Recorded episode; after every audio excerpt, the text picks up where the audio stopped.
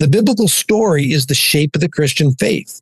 And if you allow the Christian faith to become a set of ideas and beliefs, those beliefs are going to be absorbed into the powerful Western story and be carried along by the stream of the Western story.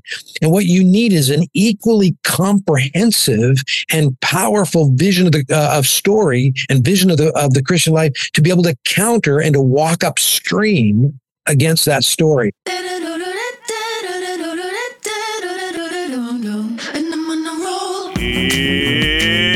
It's watering time, everybody!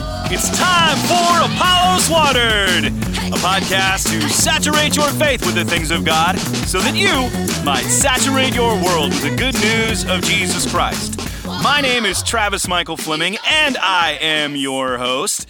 And today in our show, we're having another one of our Deep Conversations.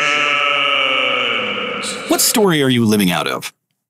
You know, it might be the American dream. I think that is for so many of us. We don't even realize how much that has influenced how we think, how we live, how we compare ourselves to other people. You know, oftentimes when we start off, we start to gain a little traction, whether we're entering into adulthood, we want to become financially independent, we're starting to grow, we want promotions, we want to be able to travel, get new things, etc., etc., etc. And I've noticed though over the years that we have this kind of nebulous idea of happiness. Most of the time, it's about material prosperity, getting a house, having a car, a good job, something that makes people envious about who we are. And this idea of this American dream isn't just for America. In fact, we've exported it all over the world. So I want to ask you this question How is the American dream working out for you? Now, I don't need statistics to tell me this. I see it, I hear it when I talk to people. People are stressed, they're just trying to keep their head above water. And it's true, we're killing ourselves just trying to keep up. And somehow, those of us who live in this Western culture have bought into the idea hook, line, and sinker. It's a story I bet you didn't even realize you were trying to live out. I, I know I didn't realize it until I started delving into the lives of the people in my church. We've all bought into it in one way or another. I know I did, and I bet you have too. And you probably may not even realize it. I didn't until I started reading and studying it and wondering why I had this feeling of being stuck and seeing the people around me feeling stuck. And I realized we've been co opted. You've been sucked in. I have too. And we started living out of that story and not the biblical story. And that's important to distinguish between those two because when we look around at the church today, it doesn't look like the church in other cultures. I don't know if you've noticed it. I bet you have because I think you're a pretty smart person. But Christians have largely become, if you haven't noticed, marginalized and ineffective and in many ways just completely disregarded in a culture. Do you feel that way? I know you do because we talk about it all the time. The question is why? What's gone on in our culture to make people think that we're no different, that we can be completely disregarded. Now, there's a lot of factors to that. And Mike is actually going to show us many of the things that have happened that have got us in this cultural moment that we're in right now. And lately, you've probably heard us talking about a missionary encounter. Well, that's the new language. We exist to equip and encourage Christians, leaders, and churches in their missionary encounter with Western culture. We talk about mission identity. We talk about a, a missionary ecclesiology, which which means like how the church is to orient itself to the world as like missionaries to reach the world. And I know they can sound like buzzwords or jargon, but they aren't, not for us. I mean, this is who we are. Because we really are missionaries not just on the other side of the world, but imagine being from India and being from this small village. You get off the plane and you see everything that America is. And you start to wonder what are the idols? What are the false gods that are here? We do have them everywhere and they influence us. And those stories actually can pick us up and carry us along. Now, these terms, missionary encounter, they're not original to us, this term mission identity or missionary ecclesiology. In fact, Tim Keller, the former pastor of Redeemer Presbyterian Church in New York, talked about it a lot. And he got it from a guy named Lesslie Newbigin. And we wanted to share a bit about him and his thinking on the church because it's so important. Matter of fact, I think he was a prophet for today. And that's why I've invited my friend Mike Goheen back because he is a Lesslie Newbigin scholar. When we first started this show, we would say, come and drink from the fire hose, right? We, this really kind of larger in life personality. And I have to warn you though, there are some people that I get around and I'm like, okay, I'm just going to give them all the information and they're overwhelmed. This guy makes me look like a squirt gun. I mean, he knows so much. I can just listen for hours and I'm not joking. If you're used to listening to the show on one and a half speed, I'm going to suggest that you slow it down this time. And honestly, strap in because these are some deep but crucial and eye opening and illuminating waters. I mean, you want to know why you're so stressed out? He's going to show you that. Because if you don't realize what it is that's stressing you out, it can't be fixed. And really, this conversation, I want you to see it as start of a process. Okay. You may not grab everything right away, but if you start to listen in and you start to replay it, you're going to see that there is a lot of stuff there. And I would also encourage you to check out our newly revamped Apollos Watered website. We're going to have many different resources that we're going to be putting up there. And I wanted to tell you that we want to serve you. That's what God has called us to do, to serve you in your missionary encounter with Western culture. And that's why we are now offering what we call watering weekends. Now, they don't have to be on the weekend, it can be through the week, but we, we want to go to your church, your leadership team, your organization, and help talk about many of these things that have helped challenge or change our thinking and our perspective. And so, how we can get back to the Word of God so that the Word of God might show us how to live fruitful, victorious, and effective lives for the kingdom.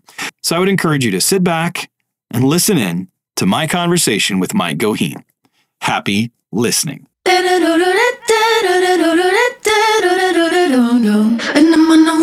Mike Goheen, welcome back to Apollos Watered. Thank you. Good to be here. Are you ready for the Fast Five? I guess as ready as I'm ever going to be for an old guy. Here we go. So you you go back and forth between Phoenix and Vancouver, but Phoenix is most known for this kind of food, and why? Well, that's a. I'm probably not the right person to ask about this in a fast. Oh, that's right. You're not a foodie. I, I am the opposite of a foodie. Oh, I'll tell you one thing. I love in Phoenix. I love a, a Texas barbecue. So that's crazy. It's a Texas barbecue in Phoenix, and you can't get that in Vancouver. Vancouver, it's British fish and chips, but in for me in Phoenix, it's Texas barbecue. Sorry about that. well, I, this is my other questions are going to be terrible. My second question, it's also a food question, but because you're Canadian, I want to know what the best kind of poutine is. Uh, I didn't know there are many kinds of poutines. You just caught me.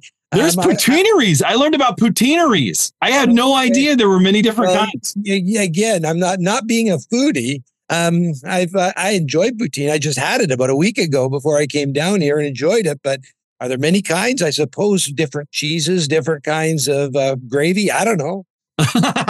okay, so so poutine is not the best question. All right, how about this one? Since you're in Phoenix, what's the best part of leave, living in Phoenix? Because I'd like to know, considering you've had how many days of 100 degrees in the high here right yeah. now.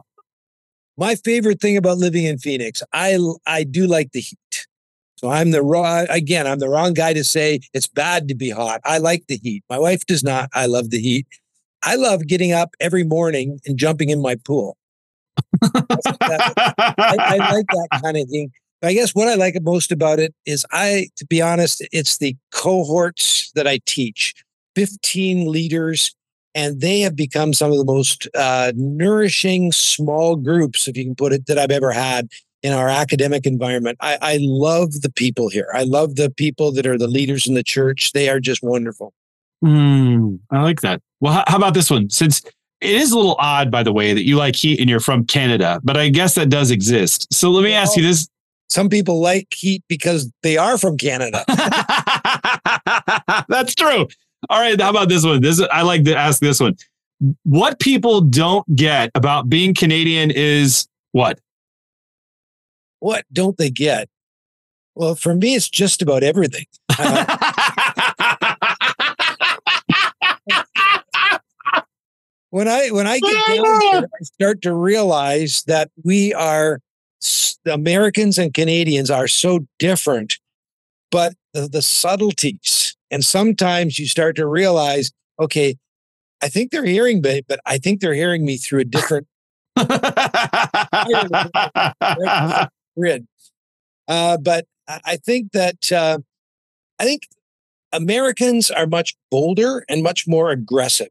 Hmm And I think that's can be good and it can be bad.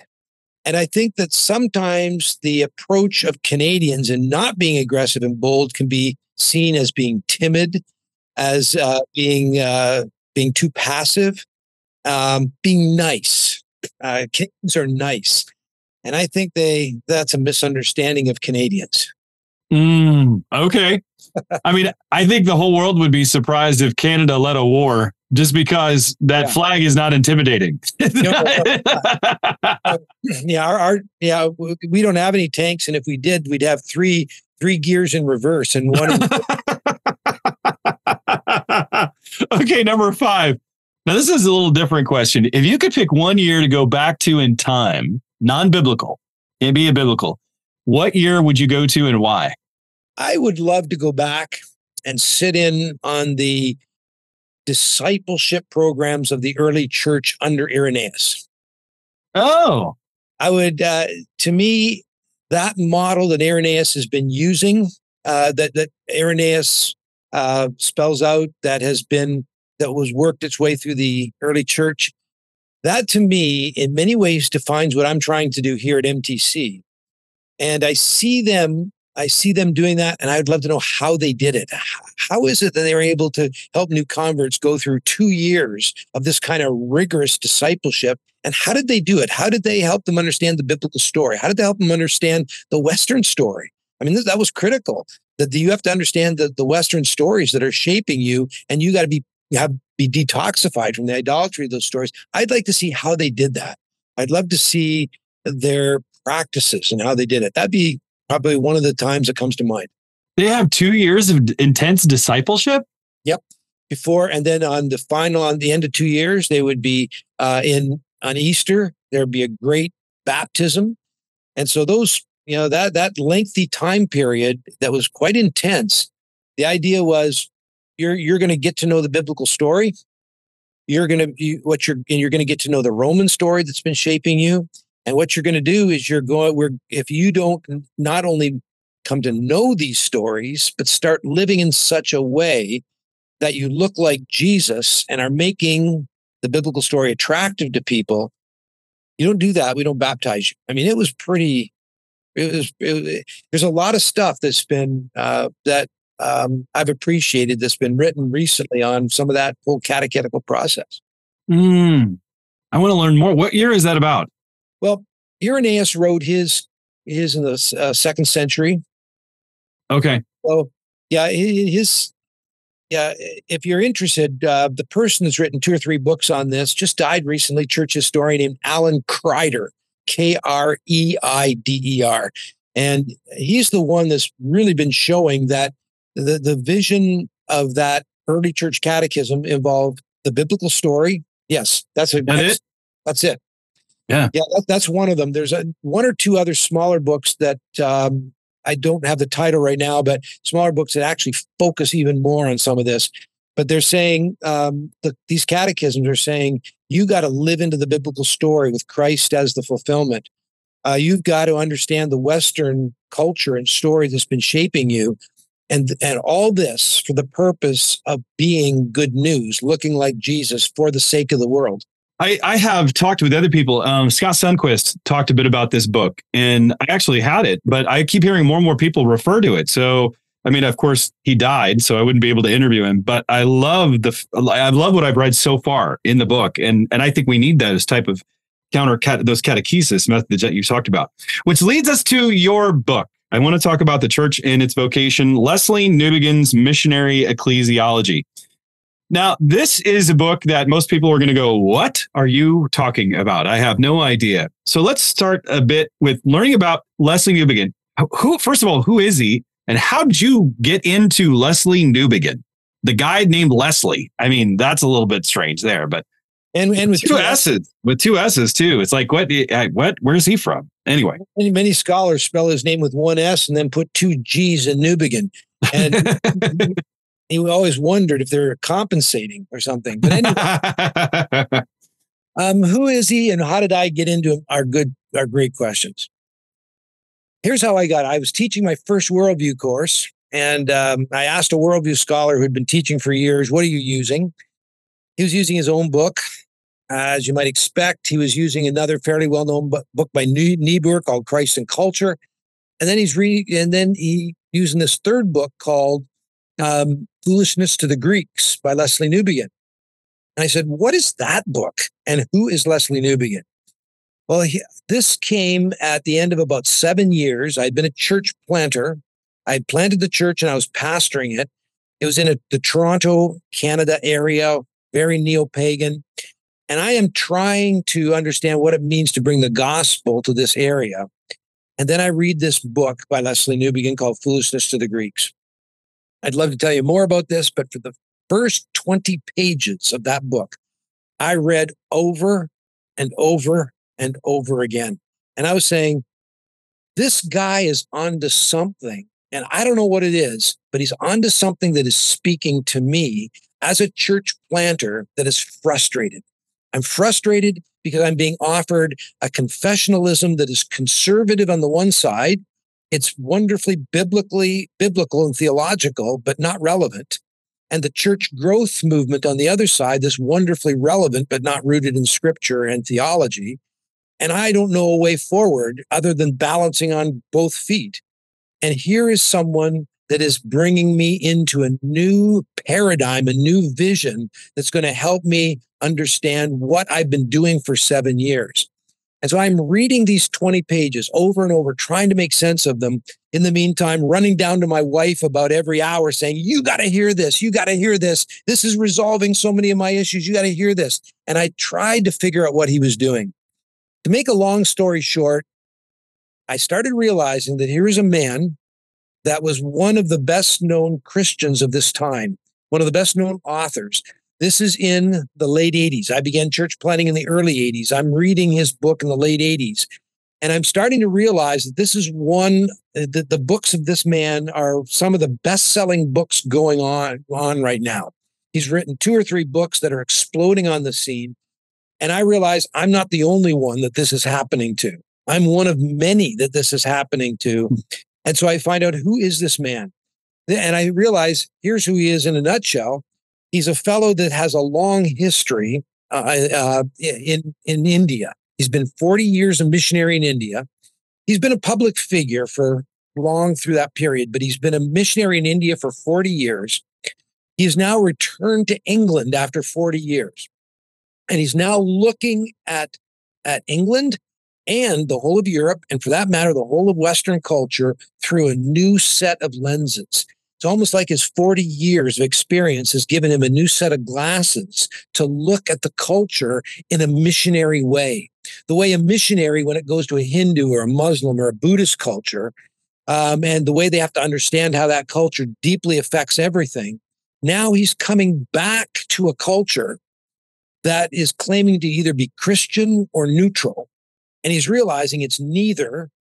What it is, is neo pagan it's deeply humanistic, and it is a religion that is just as dangerous, if not more so, than Hinduism or Islam.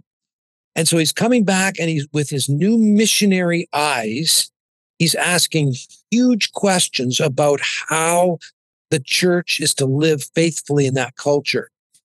And he writes an article that is one an article that has become quite famous, where he says that the Western church is, quote, an advanced case of syncretism, an advanced case of syncretism. Now, what is syncretism? Syncretism, here, here's one of his stories.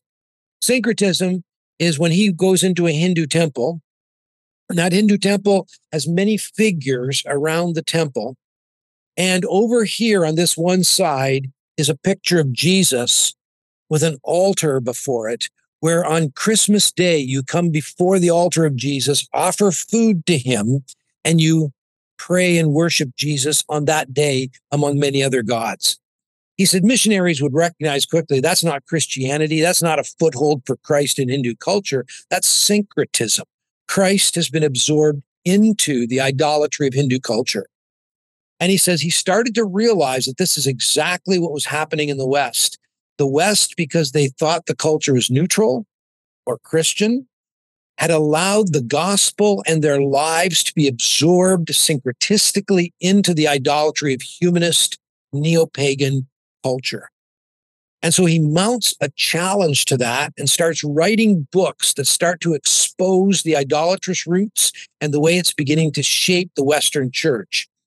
And so here am I, a young, not quite 40 something, I guess, uh, uh, pastor, uh, kind of turning towards the academy at the time, toward starting a PhD work, starting to say, oh my goodness, he's speaking my language. He is speaking what I have seen in the Toronto area. He is speaking to the exact things, and I'm starting to realize that this church growth movement is deeply syncretistic. And the and the problem is with this uh, is that with this uh, confessionalism, it's got great stuff from a contextualized past that's not speaking to the present. What I need is somehow to bring that tradition and the gospel forward into the present in a way that begins to challenge the syncretism of the Canadian church. So that was my exposure, my work, my my coming into Newbigin.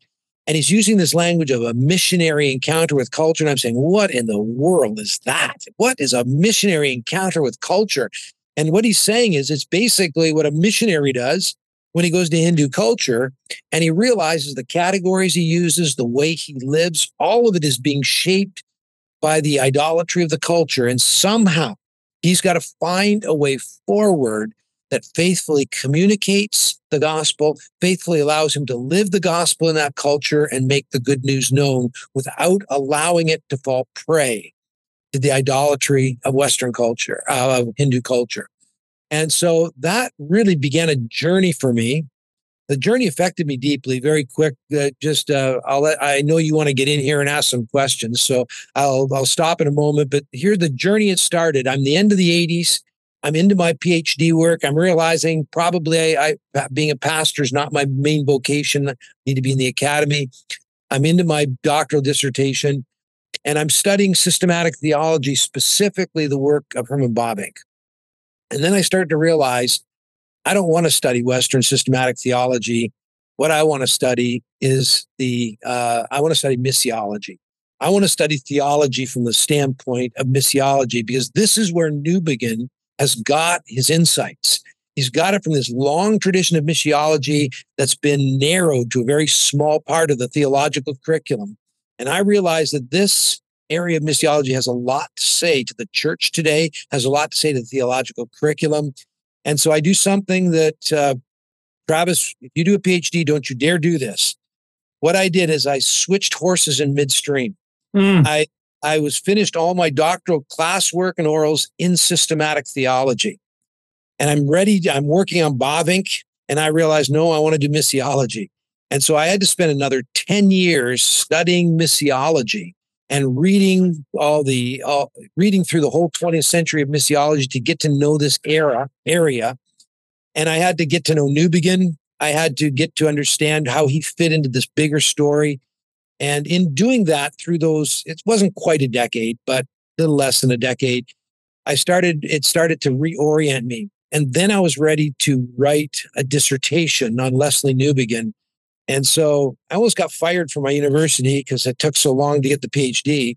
But it wasn't because I was being slack or lazy. It was just that I had to get into this whole new area of study and I had to get into it from a different angle, not as someone who wanted to be a cross-cultural missionary in the colonial air in the colonial paradigm, but missiology that spoke powerfully to what we needed to hear today. So that's my origins in Lesslie Newbigin. So with Newbigin, you, you write about his though missionary ecclesiology. You also talk about a missionary identity. So what does he mean by a missionary identity and a missionary ecclesiology? Yeah, good question. The, the, the problem with the word mission is it's not a biblical word. It's a theological word, and theological words are like suitcases. You pack a bunch of stuff into it, and then with that little one suitcase, you're able to communicate a lot quickly. And if you want to know what's in that suitcase, you got to unpack it. And the suitcase, mission suitcase that's been used for many years has been the idea of going from the mission, uh, from home base to the mission field. It was first used in the 16th century. But the word mission is a theological word like Trinity, like providence. They're not in the Bible, but they're trying to pack biblical stuff into it. So one word. And so when you start unpacking and you start saying, okay, mission is about cross cultural missions in the colonial paradigm, you say, Well, that that's marginal um, if it's even faithful anymore in light of the colonial paradigm. And but I started realizing that there's a lot more. It was very different suitcase for Newbigin and for many others. What they uh, so I start with a mission missionary encounter with culture, a church being faithful, not being syncretistically absorbed. So my next step back is, well, what's the church anyway? Hmm. And that's what Newbigin was talking about, a missional church. And what he meant by that, um, forget what maybe others do. What he meant by that is that the whole biblical story has a, a missional direction. Meaning by that, the Bible moves from one man to all the nations. It moves from Abraham to all the nations in the book of Revelation. And that missional direction of moving from one man through one nation, through the one man Jesus, through the Jewish, the church in Jerusalem out to the nations and using the community, God uses that community, Israel, then the church to accomplish his purposes, to bring the good news to the nations, that that is a missional direction. And the people of God have a missional vocation or identity, meaning what that they have a role to play in this story, that God is restoring the blessing of creation in them, but not only in them, through them to the world. Mm. And so this missional identity is not simply doing evangelism or going overseas. It's about being the true humanity that God intended human beings to be for the sake of the world. So Abe, uh, basically, God creates Adam. Adam thwarts God's purpose for the creation. God chooses Abraham and he's going to form a new humanity out of the old humanity to be what Adamic humanity failed to be. And he begins to create this new humanity that will be what Adamic humanity failed to be. And that is going to be the people of God through the story. And they're to be that new humanity as God works in them, but not just for their own sake, but so that they can be a light to the nations, so that they, their lives can be attractive before the nations. Deuteronomy 4 speaks, uh, where Moses speaks to Israel, says, Now you're going into the land. And if you live out this Torah, this law that shapes you in a way of love and justice and wisdom, before the nations, they will ask the question, Who is your God? Where is this law? Mm. And they'll be attracted to me as the living God. That's what missional is all about. But the problem with today, and I won't continue the story, is that now that people are not an ethnic people defined by politic, political community. They're mm-hmm. now communities in every idolatrous nation of the world, whether that be India, whether that be the United States, Canada, Britain, Korea. And now they're called to be what Israel failed to be the new humanity in every part of the world. And so their vocation is to be that new humanity. She said, This is God's purpose for humanity in the midst of the world. This is the new humanity that one day will inherit and populate the new earth. Don't you want to join us and become part of this new humanity? Only to the degree we're offering a new way of being human and inviting people into that, not allowing the idolatry of our culture to dehumanize us. Only to that degree are we being faithful. So I realized that his whole concern for encountering the idols of culture was bound up with his view of a missionary church, a missional church being in their identity of being the new humanity, living into the story and calling others into it. So that's what that language would try to convey. You have mentioned numerous times the idolatries of a culture or a nation, and even in the church. What are some of the idolatries that you see eh, eh, you referred to syncretism that uh, that we have combined in the American church. Being Canadian, coming in, seeing it a little bit of an outsider's eyes. What are some of the idolatries that you see that are at work in the American church? If I go to the, the deepest level, the Canadian church is bound up in many of the same idolatries because we're part of a bigger Western civilization complex with the same idolatrous roots. On the other hand, it takes a different form. And in many ways, you can look at the different forms the way Europe, it's an older Western culture, the United States, that was a culture formed during the Enlightenment, and then post Enlightenment cultures like Canada, New Zealand, Australia that have a different shape yet. But all of them have the same kind of idolatries, but have, um, have expressed them differently. So, what idols then would I see in the United States and many of them in Canada as well, but in the United States? Well, I think one of the major ones is freedom.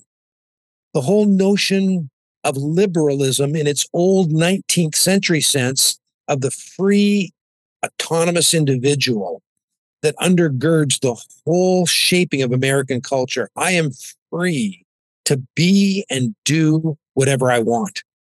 And that expresses itself on the in the right wing and in the left wing. It's just a matter of what you're free to do and be whatever you want.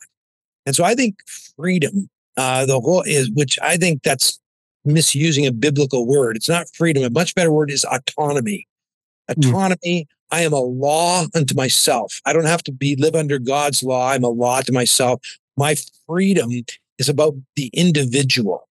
You know, I was struck between the difference between Canada and the US and the whole area of COVID. Mm. When COVID hit in the US and Canada, I was both countries. Canada, there was some still some sense of British common law of the common good. And Canadians kind of said, well, of course you do these things to take care of one another. This is part of what it means to live as community. Whereas there's this sense of individual autonomy. You can't tell me to wear a mask. You can't tell me to get these vaccines. You can't tell me to social distance. Now, whether there are good reasons or not behind those, what underlay it is a sense of autonomy. I can be what I want as an individual, and no one's going to tell me what to do. So there's no sense of the common good. Not, mm. and so I think that freedom. I think secondly, I think the biggest one of the biggest idols is uh, consumerism. Mm. We've lived for decades, for for centuries now, by making the economy central to our culture, a growing economy. And uh, we've moved from a sort of a producing industrial society into one where the goods are now being consumed. Consumption has become more than a consumption of goods, it's become a consumption of experiences. And mm. I think that we're now consuming everything from, to, from marriages to missions trips to worship. And so consumption, I think a consumerist worldview that begins to engulf everything in consumption is a huge idol um, in the West. I think political ideologies are enormous. I think the ideologies of the right and the left are idolatrous. They're focusing and taking one aspect of public life, whatever that might be, and they're building whole stories and whole political visions around that without being able to listen to the other person. And so I think you've got the different political ideologies, right? They're ripping apart American culture. Both of them are deeply idolatrous. I think uh, this would be part of the freedom, but I think we have made idols out of sexuality. This is what's led, I think, to a lot of the gender issues and the sexuality issues. I can make my body and I can do with my sexuality what I want. And I think that all that has come from the sexual revolution of the past and making sex very much of an idol, not keeping in its, in its place. Um, so I think in post-modernity, there's a number of idols at work there. Um, they've rightly recognized that reason and technology are not going to build a better world. And I think it's led to a number of idolatrous movements that are showing themselves both in the woke movement and the Trumpist movement. And I suppose um, if I if I could just think of one more, I mean, I could go on for a while, but technicism. I think technology is an enormous oh, Okay. And and and what and I think technology is is ruining our lives in all kinds of ways. And it's if it's not ruining it, at least we can say it's emptying it. And uh, we, I think we desperately need to ask how our cell phones and computers and social media, the the way it's affecting us so deeply. We put our trust in technology a couple hundred years ago or 150 years ago to start building a better culture. And the way idolatry works is you put your trust in me, great. I'll give you some benefits and I'll own you very quickly.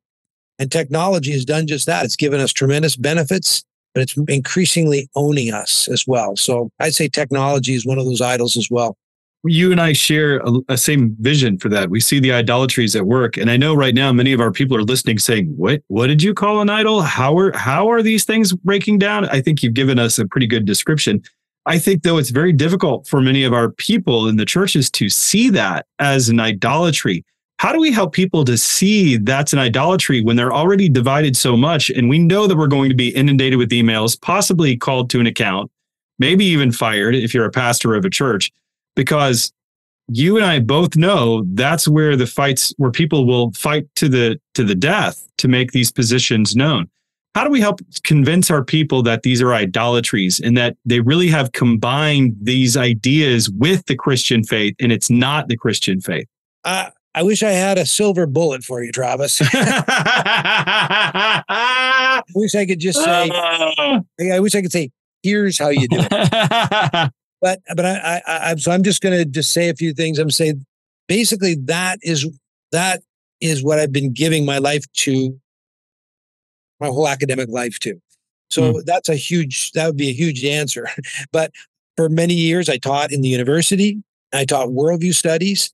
And in the worldview studies, I was trying to help students understand their idolatries, how it uh, uh, affected their public life and vocation.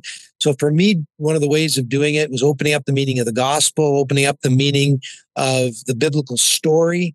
And it was then a lot of it was just helping them understand their story, helping them understand how the Western story had so deeply shaped us today. And a lot of them just said, we had no idea about the story and how we've been shaped by it. So a lot of it is just telling the story. That's what I used to do in the university. Um, now, in the last 12 years, I've been doing that with leaders and pastors and trying to help them wrestle through these issues. And what I do is I start, I just started a new uh, freshman group yesterday of leaders, um, or actually Tuesday. And what I did in there is I always start with the gospel. What is the gospel? What, what, what was this gospel Jesus proclaimed? Well, the gospel he proclaimed wasn't what a lot of Americans say it is already that's been syncretistically absorbed into individualism. Um, but the gospel that Jesus proclaims is good news. The kingdom of God has come. That is, God's power to renew and heal the creation and all of human life is broken into history in the life, death, and resurrection of Jesus. That already begins to open eyes to these leaders that this gospel is much bigger than simply individual salvation in the future. It's about Christ ruling our lives now. Then, secondly, I take them, spend a long time taking through the biblical story and why it's so urgent. The biblical story is the shape of the Christian faith. And if you allow the Christian faith to become a set of ideas and beliefs, those beliefs are going to be absorbed into the powerful Western story and be carried along mm. by the mm. stream of the Western story. And what you need is an equally comprehensive and powerful vision of the uh, of story and vision of the of the Christian life to be able to counter and to walk upstream against that story.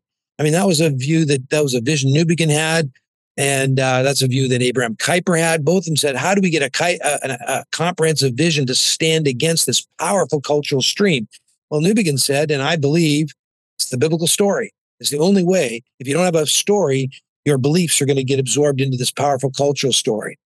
And then the third step from gospel to story, the third step is to help people see this is their missionary identity. Mm. What people, the people of God are not a religious institution catering to individuals to help them nurture their individual salvation for the future. The church is the community called to be the new humanity for the sake of the world, to live out the gospel in every area of their lives for the sake of the world. And then, thirdly, and, fourthly, rather, it's encountering the culture. And that's what most, I would say, most leaders would say that's the most revolutionary part. The first three gospel story and missional identity click in the fourth section when I begin to talk a missionary encounter with culture. I take them through the Western story from the, the pre Socratics right through till today. And as I take them through the story, I'm indicating at various points where our different beliefs have come from and why we why they're now shaping us. And by the end of that first year, I know I've heard it so many times, their heads are spinning and they're realizing, my goodness, I never understood our culture from that standpoint. So all of a sudden, our my that understanding that story has helped me see uh, what is there. And then the rest of the four years to continue with this answering your question. The rest of the four years are then okay within that story. Let me help you see where technicism, consumerism, liberalism, racism, sexual identity and uh, and gender, the problems, issues with gender, economism. Let's let me help you see where those come and how they're shaping the whole of life and what is creationally good about these things and what's idolatrously twisted about these things so we can seize and embrace what's good and say no to their cultural distortion. So it's a long process. There's no silver bullet, Travis. you know, no. it's a long process of a deepening discipleship into the gospel, a deepening discipleship into the, in the, story of the Bible, a deepening discipleship into our what it means to be the people of God, and a deepening discipleship into knowing our culture and its religious uh, core.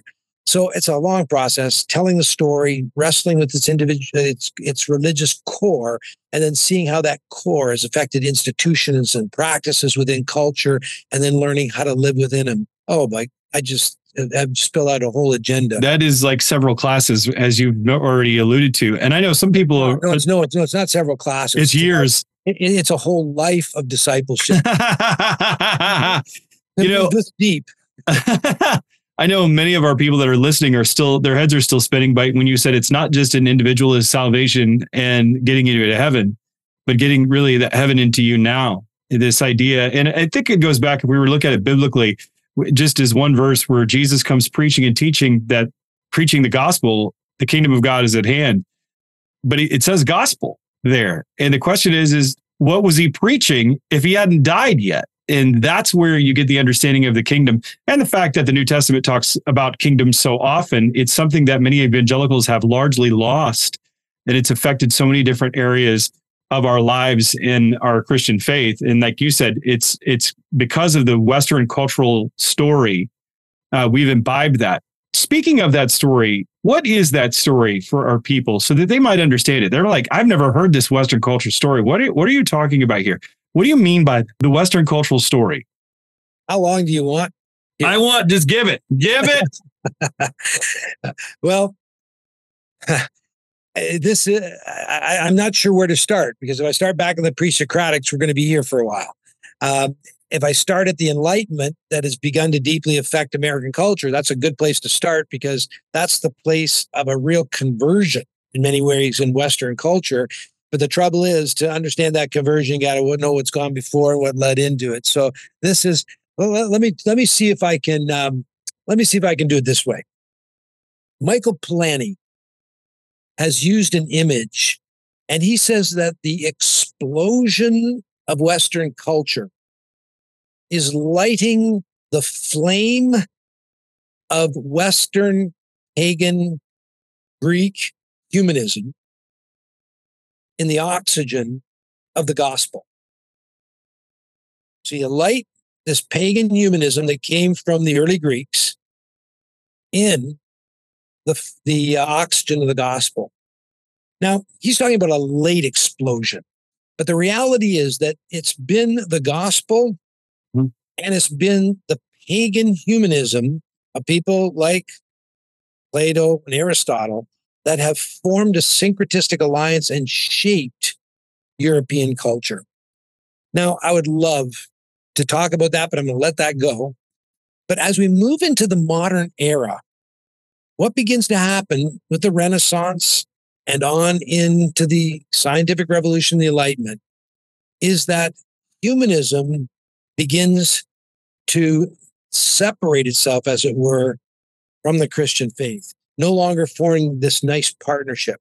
The way you might say it to children is mm. there was a marriage of people that were incompatible through the Middle Ages. But now all of a sudden at the Renaissance, they start realizing they're incompatible and they start to push away. And so what we're talking about is secularism here. As mm. the humanist worldview starts to push itself away more and more from the gospel, it continues to be deeply shaped by the gospel. But now humanism is beginning to exert its freedom. It, that paganism is going to become a neo-paganism by the time we reach the, reach the late 20th century. And so what happened between the Renaissance, where the Christian faith was still very strong, and the and uh, with humanism, and the Enlightenment, when finally there is this conversion to humanism. What happened in between? Well, there's two main theses that historians talk about. First was in the scientific revolution that they were given a choice. And you're given a choice between the Christian faith and science. Either the Christian faith was true and the earth was at the center of the universe and so forth, or science was true. And more and more people rejected the Christian faith, saying, we can see what we can see. Mm. And so that led to the diminishment of the Christian faith. But the second thing that was probably even more problematic was after the Reformation, there were all these religious wars. Calvinists were killing Lutherans. Lutherans were killing Catholics. Catholics were killing the Lutherans. Everybody was killing each other. And the thing is that everybody was killing the poor Anabaptists. And so what you've got is Europe being soaked with the blood of Christians. And you, you see people like Voltaire and people like Descartes saying, oh, if this is the Christian faith that holds culture together, we, re- we want to reject it because this is what it leads to. And so there's this growing rejection of the Christian faith because of what it leads. It leads to this kind of hostility. And so in the next century of the Enlightenment, there is the conversion of Western culture to a humanist vision. That humanist vision holds on to a lot of Christian stuff, but now reshapes it. And that Enlightenment vision is we will build the new creation, but we're going to build it. God will not build it. And the way we are going to build it is by science coming to understand our world. And as we understand that world, we apply it to the world, first of all, through technology that enables us to control the non human creation. And then we're able to control it by applying it to the social area by forming economic and political and judicial and media systems shaped by science. And when we get a good economic system, let's say capitalism, and a good political system, let's say democracy, that's deeply shaped by science. And we are rigorous in making sure that scientific science undergirds those institutions will shape a society where we can build this better world. And so, in many ways, the modern worldview that's controlled the United States and North America uh, for 200 years is a vision of science and technology building a better world and progressing to this better world. What are you seeing in the late 20th century? Beginning in the, well, I, I'd like to say beginning of the 1960s, is you get a hippie generation. That was my generation. I used to actually have hair down to here. You'd never believe it. but in that hippie generation, you had a whole generation of people growing up saying, this worldview is not working. Look what it's leading to. And you see this enormous revolution in the 60s that is saying this is not working. And this is the origins and the beginning of postmodernity that is saying that story didn't work. It's led to more uh, oppression, more injustice, more destruction of our world. And he says that that is not working. And in many ways, what you see in the United States back in this time is really polarization. Let's hold on to our humanist past. But of course, that's considered to be Christian. Let's hold on to our humanist past. And you see people saying, no, no, these godless liberals are saying that it's not working. You know, that that that that story, that history is not working. It's destroying our culture. And that's evolved, and we could talk about its evolution in the late 20th, early 21st century. But now you're in a situation where, in many ways, you've got a culture that's at culture wars precisely because that vision of life did not work that vision of life that was embodied in the founding fathers of the United States, that enlightenment vision that's embodied in the founding fathers of the United States, it did not work. It wasn't a Christian vision, it was an enlightenment vision.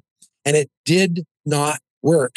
And the fragmentation is what do we do? How in the world, what, what do we do now in a culture where we see its failure? Well, that's probably way too general, probably raises all kinds of red flags. Um, but I think that uh, that has to be worked out concretely and showing that this is we're in we're in the midst. The way I like to put it, we're in the midst in our culture this moment of the failure of idols. That mm. idols, as my friend Chris Wright says, idols never fail to fail. Mm. Idols never fail to fail. And the good gift of science, the good gift of technology, the good gift of economic freedom, the good gift of democratic visions of of of, of uh, politics, the good understandings of justice that came from them, all that under all that um, is failing to deliver the new creation that we want to see. And so those gifts have become idols. And what idols do is they say, Give your heart to me. When you give me your heart, I will give you something in return because they're powers of creation, technology, science. They'll give you stuff. But soon as I give you some of these gifts from creation, I'll soon take over your heart and I will dominate you and I'll dehumanize you. That's the way idolatry works. I think we're seeing so much of that in our culture today.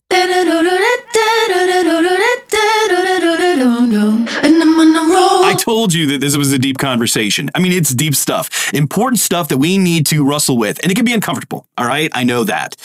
And we don't like to hear that the story we, we've been a part of, this Western story, has ultimately failed. I, don't like that. It makes me feel like, what? Like, I don't like that feeling. And that's this enlightenment dream just can't deliver. We and you may not even think about that. You're like the enlightenment. I haven't thought about that since high school. But it's time to zoom in because those ideas are having ripple effects up till this moment in time. As an American, a Canadian talking about this, it seems a little off, almost treasonous, but he's got insights that I don't even realize in my own cultural seat right here because there's a deep truth that as Christians, we need to recognize that any culture, any story apart from God is destined to fail. Oh, and it may get farther. And next time, we're going to talk about some of the really great things that the West has brought us. Not everything was bad, but when we still delve down into it, we're going to see that it still can't solve the fundamental need we all have because only Jesus can. And when we start to look at our own culture this way, we start to realize that we have to look at it with missionary eyes that if we want to live out our faith and share it with others, we need to recognize that we need to shift our thinking. We need to see what we actually get to be a part of. And it's a bigger story. Your story is not just this American dream, it's a bigger story. God has invited you to be a part of that. Yes, you. Where you are with your experiences, with all your backgrounds, He wants to break you free and get you out of that rut. And not everything that we've known is completely wrong. But it's that God is inviting us to a bigger story. He's opening our eyes to see something much more grand than we'd ever thought about. Next time, I continue my conversation with Mike about some of the good things of Western culture, how we can handle these dangers and cultural idols that we encounter. We also talk about the central place of discipleship, the bigness of the gospel, and much, much more. Again, I want to encourage you to go to our website to check out the newly launched website. Feel free to sign up for our newsletter and become one of our watering partners in the process. If you or your church or organization would like to invite us to come to your church for a watering weekend, please sign up today. We would love to be able to come to you and help you in your missionary encounter with Western culture. I want to thank our Apollos Watered team for helping us to water your world. This is Travis Michael Fleming signing off from Apollos Watered. Stay watered, everybody. And I'm on a roll.